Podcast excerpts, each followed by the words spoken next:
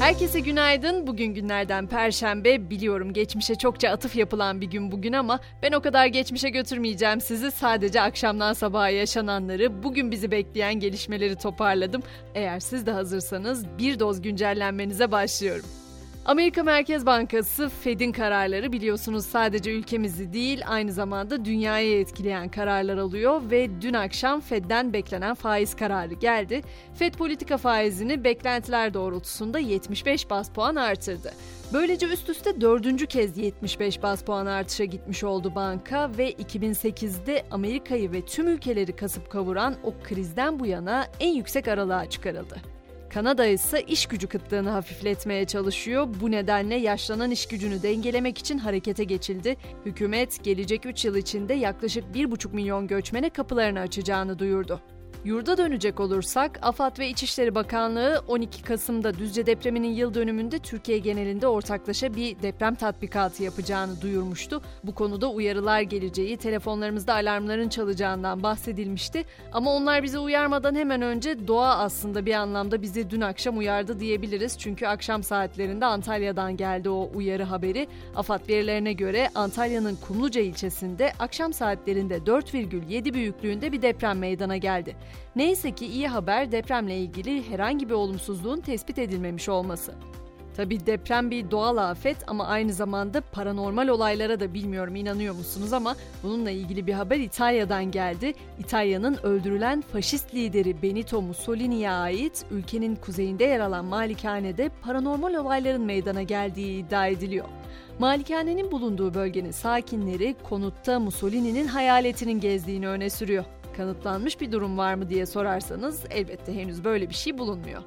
Hazır paranormal demişken biraz da uzaylıların dünyasına çekeceğim şimdi sizi. 1982 yapımı Steven Spielberg imzalı kült film E.T.'nin maketi açık artırmaya çıkıyor.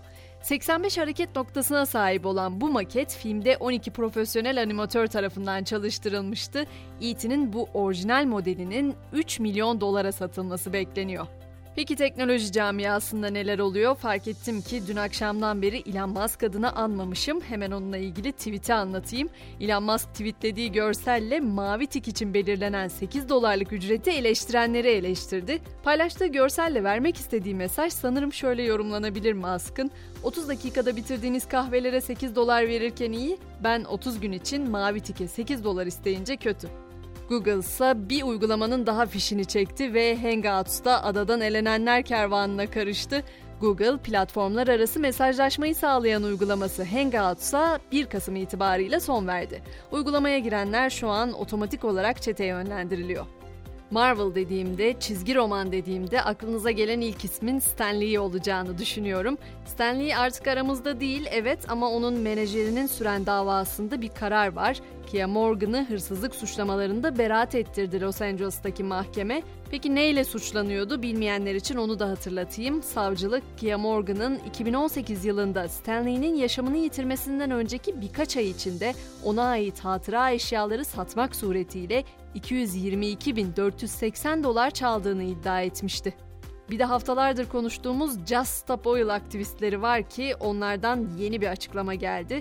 Ünlü tablolara fırlatılan çorbalar mı dersiniz, boyanan mağazalar mı istersiniz? İşte onlar için bir süre ara verme zamanı çünkü Just Stop Oil İngiltere Başbakanlık konutunda düzenledikleri eylemin ardından hükümettekilerin ülkeye karşı sorumluluklarını düşünmeleri için protestolarına iki günlük ara verdiklerini açıkladı. Hazır İngiltere'deyken Taylor Swift'ten de bahsedeceğim size. Çünkü o da yeni albümü Midnight'la yeni bir rekora imza attı. Swift albümündeki yeni parçalarla Billboard'un Hot 100 listesinin ilk 10 sırasını elde eden ilk şarkıcı oldu.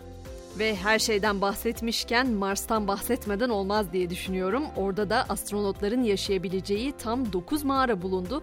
Bilim insanları Mars'taki bu çukurların gelecekteki mürettebatlı görevlerde astronotlar için barınak imkanı sağlayabileceğini açıkladı.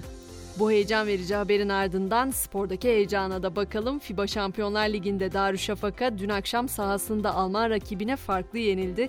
Karşılaşma 90-70 Riesen'ın üstünlüğüyle sonlandı.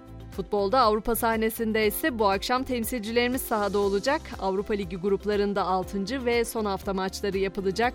Trabzonspor 20.45'te Macaristan'ın Ferencvaros ekibini konuk edecek. Fenerbahçe ise 23'te Ukrayna'nın Dinamo Kiev takımıyla Polonya'da karşı karşıya gelecek.